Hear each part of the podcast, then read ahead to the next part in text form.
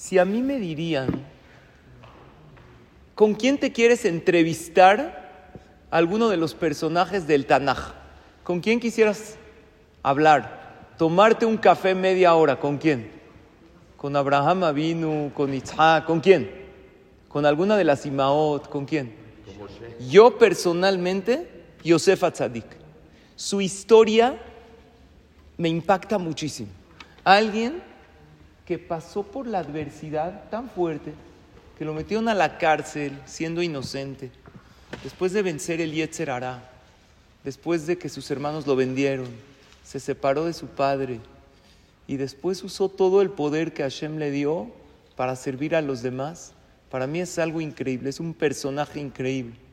Y esto me hace pensar en una frase que dice así, no te esfuerces en ser alguien conocido, sino esfuérzate en ser alguien que valga la pena conocer. Hoy en día, entre los jóvenes y todo, es algo increíble ser alguien famoso, ¿verdad? La gente hace todo para ser popular, para ser famoso. Yo creo que más que en esforzarse en ser popular y famoso y conocido, hay que esforzarse en ser alguien que valga la pena conocer.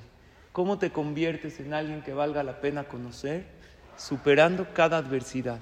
Y si estás viviendo un momento difícil, dite a ti mismo, este momento difícil va a acabar y ahora yo voy a ayudar a los demás.